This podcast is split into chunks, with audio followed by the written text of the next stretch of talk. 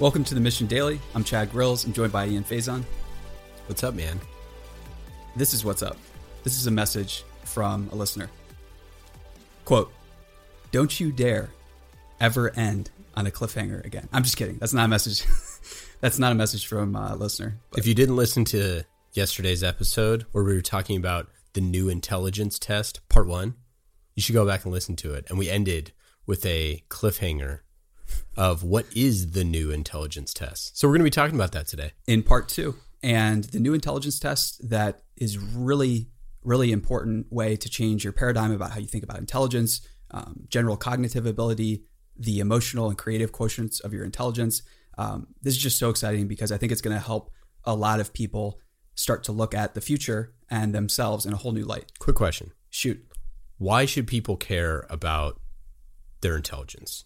Like, why should be like, Because and I don't, nobody else does. ooh, That's the like the that. hard the hard answer is that um, your, like- your intelligence can be improved to a place that you can't currently imagine. Your intelligence, your capabilities, your imagination, the things that you can achieve uh, or that you could achieve in the future, you can't even imagine right now. So would you say that when we're talking about like the new intelligence test, Yeah, is this something that you should apply to yourself? Is it something? Is it? It's- it's definitely you should apply to your friends. Be like, hey, hey, Chad, you should take this test.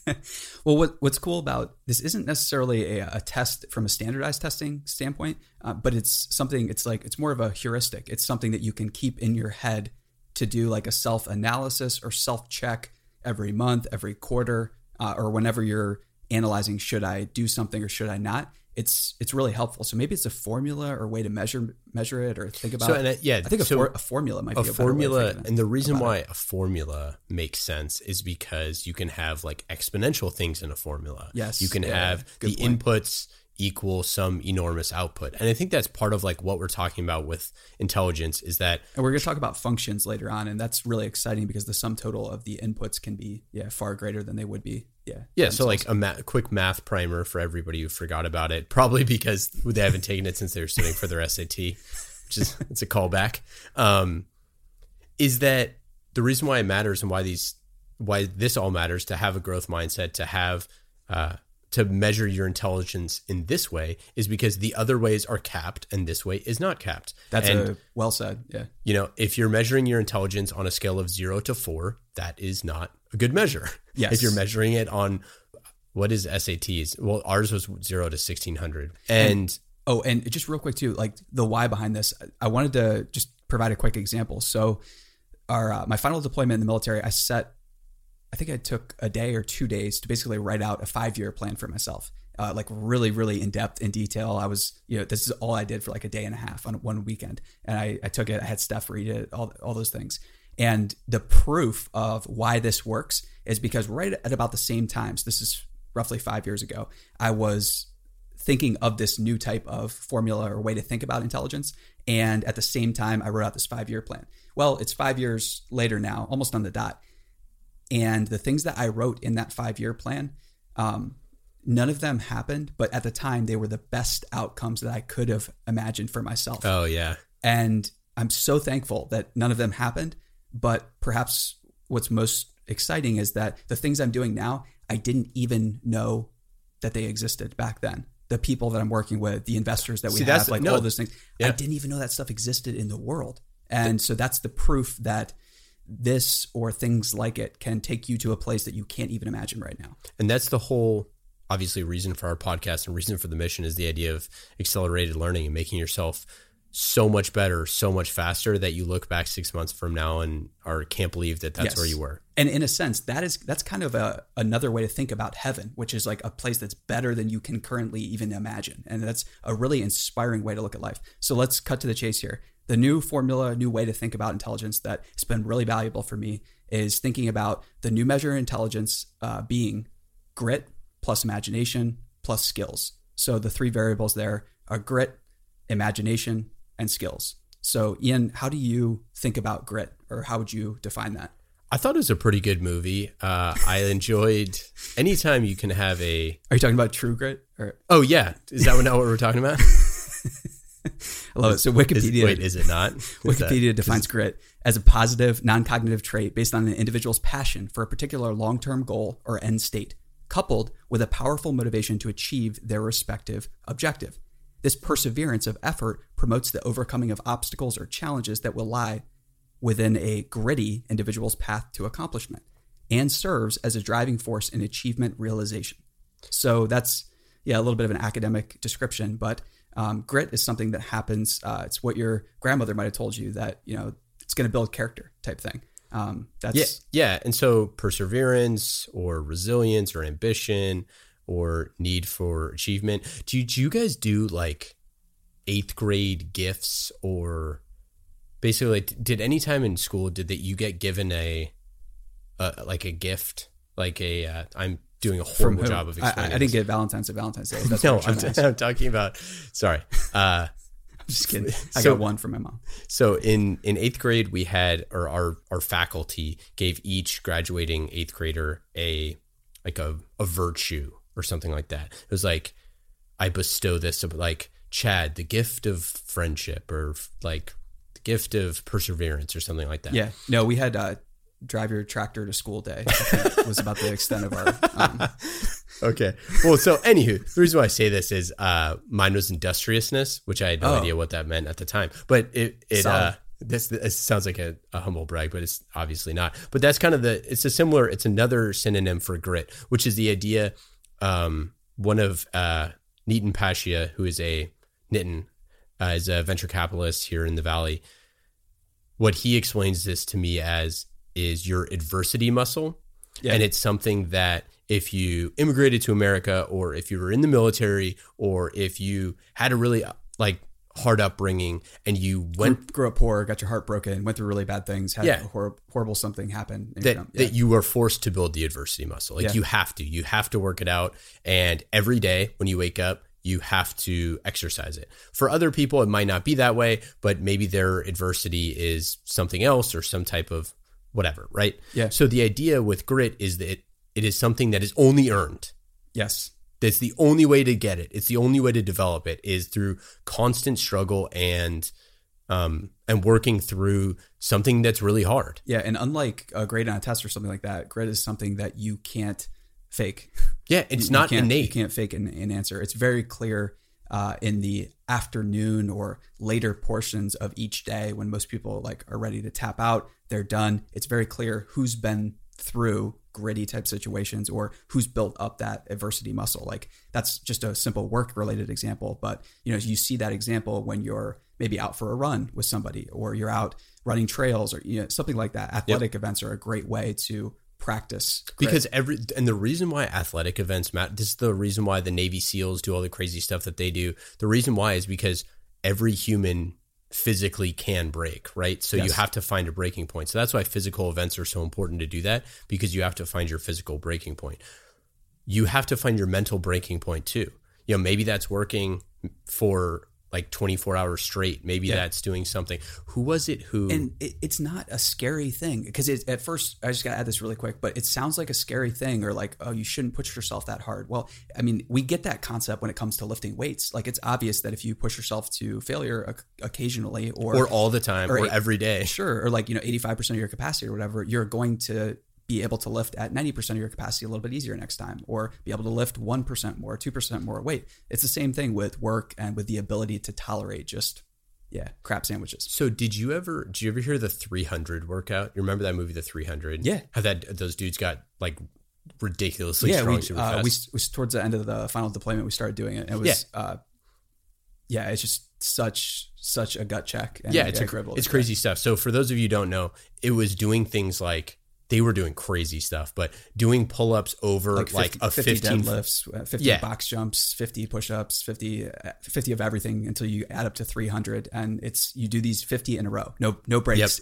in between. So if you think your cardiovascular endurance is good and just wait until you do the 300 workout. Yeah, and so one of the things that they would do to prep for the movie was they would do pull-ups over like a 15 foot drop. Oh, so, so that your adrenaline is like firing. You're like, I cannot drop from this or I'm going to drop super far. It's amazing what happens when you set the right stakes and incentives for you to not fail. And so that that is grit, right? Yeah. And so, and, and that's that- a way that's a way to build it. That's an accessible way that anybody listening can build the grit portion of this formula today. And You so print out the mentally- 300 workout, get Yeah. started. Yeah. mentally much harder to do that. So a way to challenge yourself might be like, you know, pull an all nighter, try to try to work all the way through a day when you're exhausted and know that you have to deliver on time or try to do whatever it is. It doesn't it doesn't really matter. Reading an entire book in the course of a day or an entire academic article that is just like you're slogging through, you don't want to do it. Um, that's another way to build up that mental portion of grit.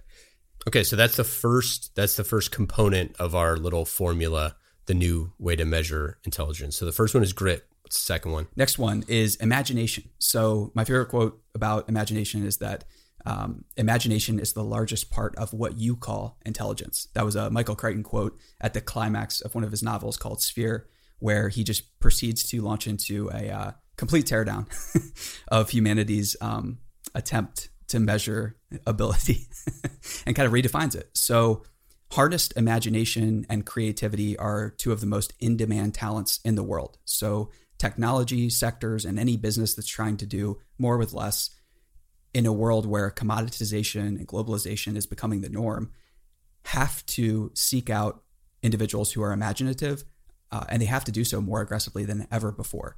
So if you do consider yourself a creative or if you have new ideas and the ability to generate ideas, put them down on paper or take action on them without censoring yourself, this is a huge benefit for you. There's never been a better time to be a creative.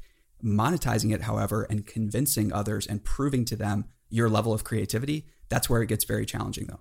So, why this is a measure of intelligence and why this is so important is because truly intelligent people see stuff that does not exist.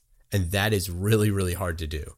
So, to create new things, to like take your scientist du jour, Mary Curie or whoever you want to see. They're trying to solve for something. They were doing all these tests and experiments, and they were trying to fix a problem that was like very present in the world, right? Sure. To have imagination is to create something that people didn't even necessarily know was a problem. Sure. And not that I mean the scientists are extremely imaginative as well, but the idea that that thing is impossible to test on an IQ test or whatever it is, how can you do that? How could you say like how could you rank how imaginative George R. R. Martin is for writing, you know, 10,000 words of Game of Thrones? Like how could you do that? You It's- you can't. it's very difficult and it almost in every individual's case the answer of how to measure and test for it becomes different so uh, there are certain things we do when we're like uh, talking with applicants or where other companies are talking to applicants to try to gauge this uh, and the most simple one is uh, a portfolio of work another thing Yeah. that sounds very simple is like what have you done before that you can show me?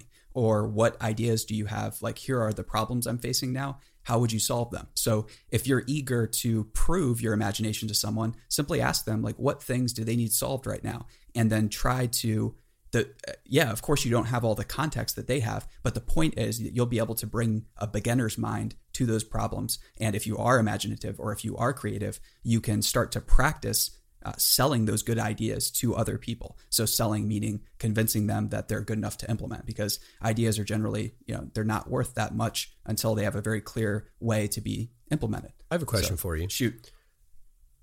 If two people come to you and one says, I'm working on a book, and the other one says, I wrote a book, but I haven't published it.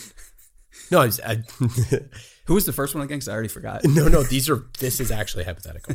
Uh, I'm just. I was just trying to think. No, I was just joking. That's the perfect, yeah, that's the perfect example where it's like the first one. Most people have trained themselves to not even hear that when someone says like, "Oh, I'm thinking about this type thing," um, whereas somebody who says, "I've completed this," you know, check it out, or you don't even have to complete it, but you can present the um, the starting point of the sale. That's why like a book propose, you know, book, book proposal is the stepping stone to actually like writing a book or selling a book or having it optioned or whatever the case is. Um, but there's a, usually a small thing you can do to uh, present the idea in a really clear um, and tightly formed way. And the other thing about this is it's freaking hard. Yeah, So developing this skill or developing imagination and practicing this you have to generate super super hard. hundreds and thousands of ideas and it's so overwhelming to even think about the fact that you know to get one really good idea about what you should do this year or one really good idea on how you might be able to make more money or whatever the case whatever it is you want to do or lose weight or um, find a better relationship or you know your dream spouse you might have to go through a thousand ideas to get to one that's good and so why did i pick one and a thousand so if we have the ultimate creativity producing engine that is surrounding us right now that we might not even be aware of or see. A is- hot studio. is that? I just get. Oh no, give me a that's just We surrounding got, us. We just got AC. We just uh, give me a break. It's uh, it, it was working earlier, but now it's Sorry. turned off. So so why did I pick the one out of a thousand? And why should you get comfortable thinking about you know you need to generate a thousand ideas before you're going to get to one good one? Well, it's because nature is what surrounds us, and if we look at evolution, 99.9% of all species that have ever lived have gone extinct. So for every 1,000 ideas or every a thousand you know thousand attempts that nature makes at doing something new or every thousand mutations one generally survives. So that's a pretty i think good metric to base you know what the stakes are for yourself when you're generating new ideas. That sounds exhausting at first but you get to a thousand ideas by practicing coming up with a hundred new ones a week and these don't have to be all focused around a specific thing because the ability to be creative and imaginative is definitely something that's a learned skill. And a lot of people think that either you're born with creativity or you're not. And the more I live, I just don't buy it at all. I think it's something that you develop. It's just a practice of washing off layers of culture and self censorship. It takes years, it takes a lot of like, yeah, self knowledge and exploration, but it's something that can be built And obviously- coaxed, coaxed into existence. So, Uh, no, I'll just do one final thought on that. Like obviously, like Beethoven or Mozart or whoever, who was the one who was like six years old and writing they all, I symphonies? think they all got an early I think start. they're all yeah. An- anyways, um, obviously they started super early. That does not mean I. Do we have any six year old listeners? Actually, well, Zachary. Shout Oh, out, yeah. shout out to Zach. He's seven now. Um, but you know, obviously we don't have a lot of six year old listeners, so most people are are older. But there's no formula for that. Like, you, there's no age. There's no age requirements. There's and so to look at those people and be like, oh, well, they're geniuses. Yeah, I mean, there's Yeah. there's some level of that, but to to to label them a genius and discount yourself is to sacrifice the gift. completely and that's where um, in certain very narrow fields like music or art or sports it's those are the worst places to compare yourself because I I'm all about there's a lot of folks who think you just should never judge yourself you should never compare. I, I think that's a that's a misnomer it's a really big mistake. You should actually compare yourself but you should get the right context and you should be have a, the right mix of being gentle but also like really harshly objective about what you're make make sure you're comparing apples to apples and not apples to oranges. Because once you get outside of that narrow domain of sports and music and things like that you have the world of uh, trade and business. And that's like that's ultimately the largest portions of our economy. And in those areas that's where it gets great because you don't have to be really good looking. You don't have to be you know six foot seven in order to succeed in those fields. You can just come up with one Yeah. one single idea and you can literally be set for life. And that's what people forget in, in this in this economy. People are you know think that if you're a lyft driver or uber driver your options are going to be limited or you're just going to be replaced by flying cars. And like if you decide that then yes maybe. But if you don't if you choose the uh, alternative way of viewing it that you can in the course of your day so let's just take the lyft driver example. You can probably notice over the course of a day one thing that could make the lyft app better. And in the course of a month, you might notice 30 things. Well, all 30 might be suboptimal, but maybe in month two, you keep doing this where every day you're thinking about a way to improve the Lyft app. Then maybe in month two, they start to get like really good ideas to the point where you're like, why hasn't anybody doing this? This is really like bugging me. And you reach out directly to the Lyft team and say, hey, here's how you should improve the app.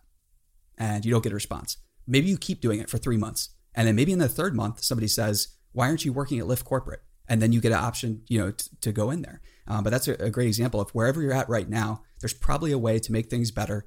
And you can practice uh, capitalizing on that right now.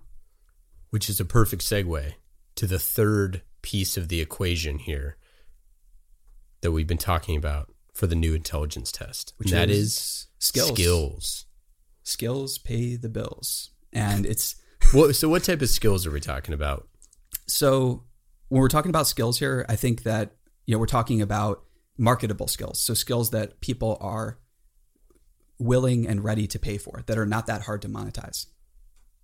So, are these things that you get at a college? Are these things that you get like where do you I think you can get them many places because I've seen people that have gone to traditional schools and graduate school that they they're clearly experts at all of this stuff. It's definitely it doesn't happen all the time, but it, it definitely does. And then there are people who have been out in the wilderness, out in the world, and they've managed to really develop these skills in, in a big way. Um, and it's overwhelming if we just think about like skills in a broad sense. But if we had to boil these down into four types of core skills that I see as being crucial in the new economy. Uh, so what am I basing like? So why are these four skills important? And what are they? First, let's start with that. Um, I think of them as BEDS, uh, just an acronym to refer to business skills, engineering, design, and science. So B E D S. Yes, yeah. yeah. Um, and if BEDS is too triggering, you know, just mix it up to uh, ED, you know, whatever. I'm just, I'm just kidding. Debs. Um, there you go. Um, so these are, if you look at the job listings on, so this is a great way to prove this to yourself. Just look at the jobs listings on any site or company that you really admire, that you feel like is doing big work in the world. So if you're really inspired by, say, SpaceX, you know, check out their jobs listings. So you can prove this to yourself that these are the basically, if you had to fit their thousands and thousands of jobs listings into just four categories, um, this would roughly be it. And these are all highly marketable skills that you can teach yourself uh, right now. So, right now online, you obviously see tons of content about business things. Um, there have never been more engineering papers and tutorials for free available online. Uh, the same thing with design. Um, and also, same thing with science. Um, there you used to have to pay a huge sum of money to get access to academic journals. Now, with things like PubMed, these are available for free. So you well, can actually teach yourself how to do all of this stuff um, in a very unencumbered way from traditional education. I, I got too excited, so I wanted to jump in. I was going to say the thing about science is you don't have to be a scientist to practice science. Yeah. That's like one of the coolest things. You like you can have an n of 1 and if you notice something in your life that is true or useful and you explore it and you have a hypothesis about it and you test that and there's some measure of objectivity that's uh, you know there's people that are cringing they're listening to this right now oh you can't run just experiments on yourself well you can and that's a great place to start uh, and then you can start to expand that into larger sample sizes what might be considered real science but so eric Ries, and if anyone out there hasn't read his book go read it um, or all of his books because they're all great that was the first time that i ever came into kind of like the just bringing the scientific method and like the experimental mindset to your everyday life. Yeah. And it's like once you talk about things they should teach you in school, you should use the scientific method all the time in your life in general because it's a great way to do things. And it really is. In every company now, in every you know, in tech companies There's or whatever, they're all science that's basically going on yeah. with KPIs, OKRs. Like these are basically like science experiments. Split yeah. testing, everything. Yeah in Facebook and on your Facebook page, you are looking at a every day your news feed is is one of thousands of experiments that they are running with different things. Your Facebook page does not look like your friend's Facebook page and you might not know it, but it is the case. They're doing thousands of experiments all the time. Yes. And every every tech company is doing this all the time. The things so, that survive and endure in the world are based off of just huge numbers of experiments. And yeah. how many people would you say that work at those companies are called a scientist?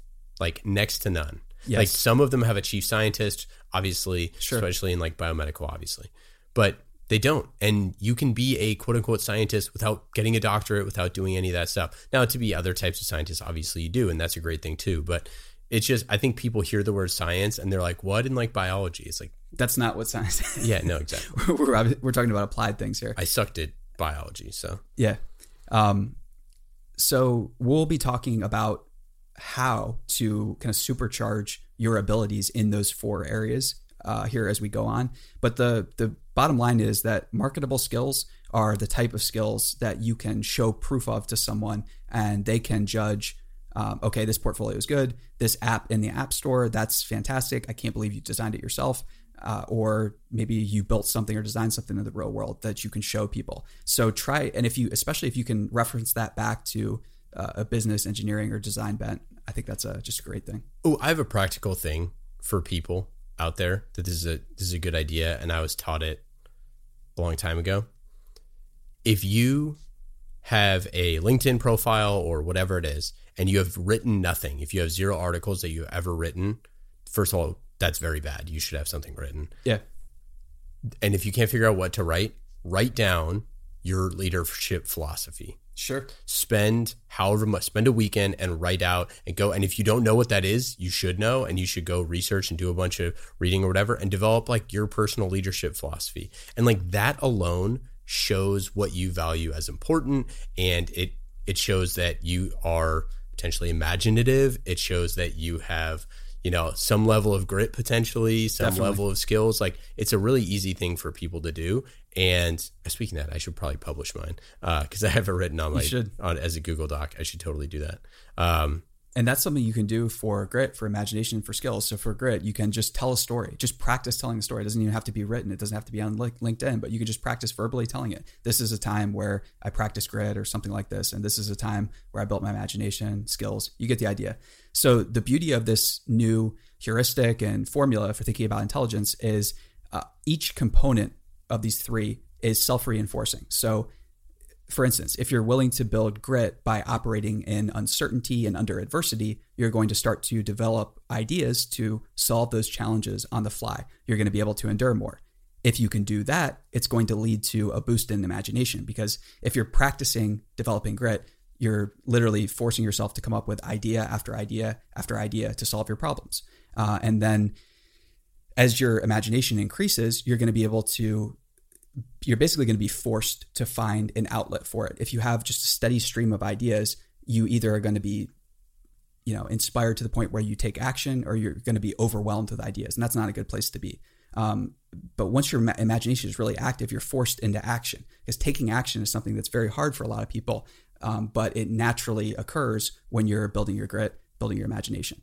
So that's um, basically it. So search for that outlet to channel your energies and that's going to be what's going to allow you to develop a portfolio or a body of work, anything like that. So, so our formula, the mission's formula for intelligence is grit plus skill plus imagination. You got it. That's our stuff. And then next episode, we're going to be talking about finding the future. I love it. The future's already here. It's just not evenly distributed.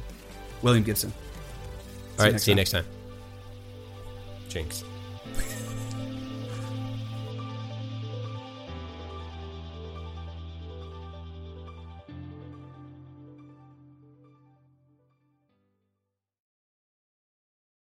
Hey, listeners, thanks for tuning into this episode. I hope you enjoyed it as much as I did. If you haven't already, please subscribe, rate, and review this podcast. It helps spread the word, and I would greatly appreciate it. See you next time.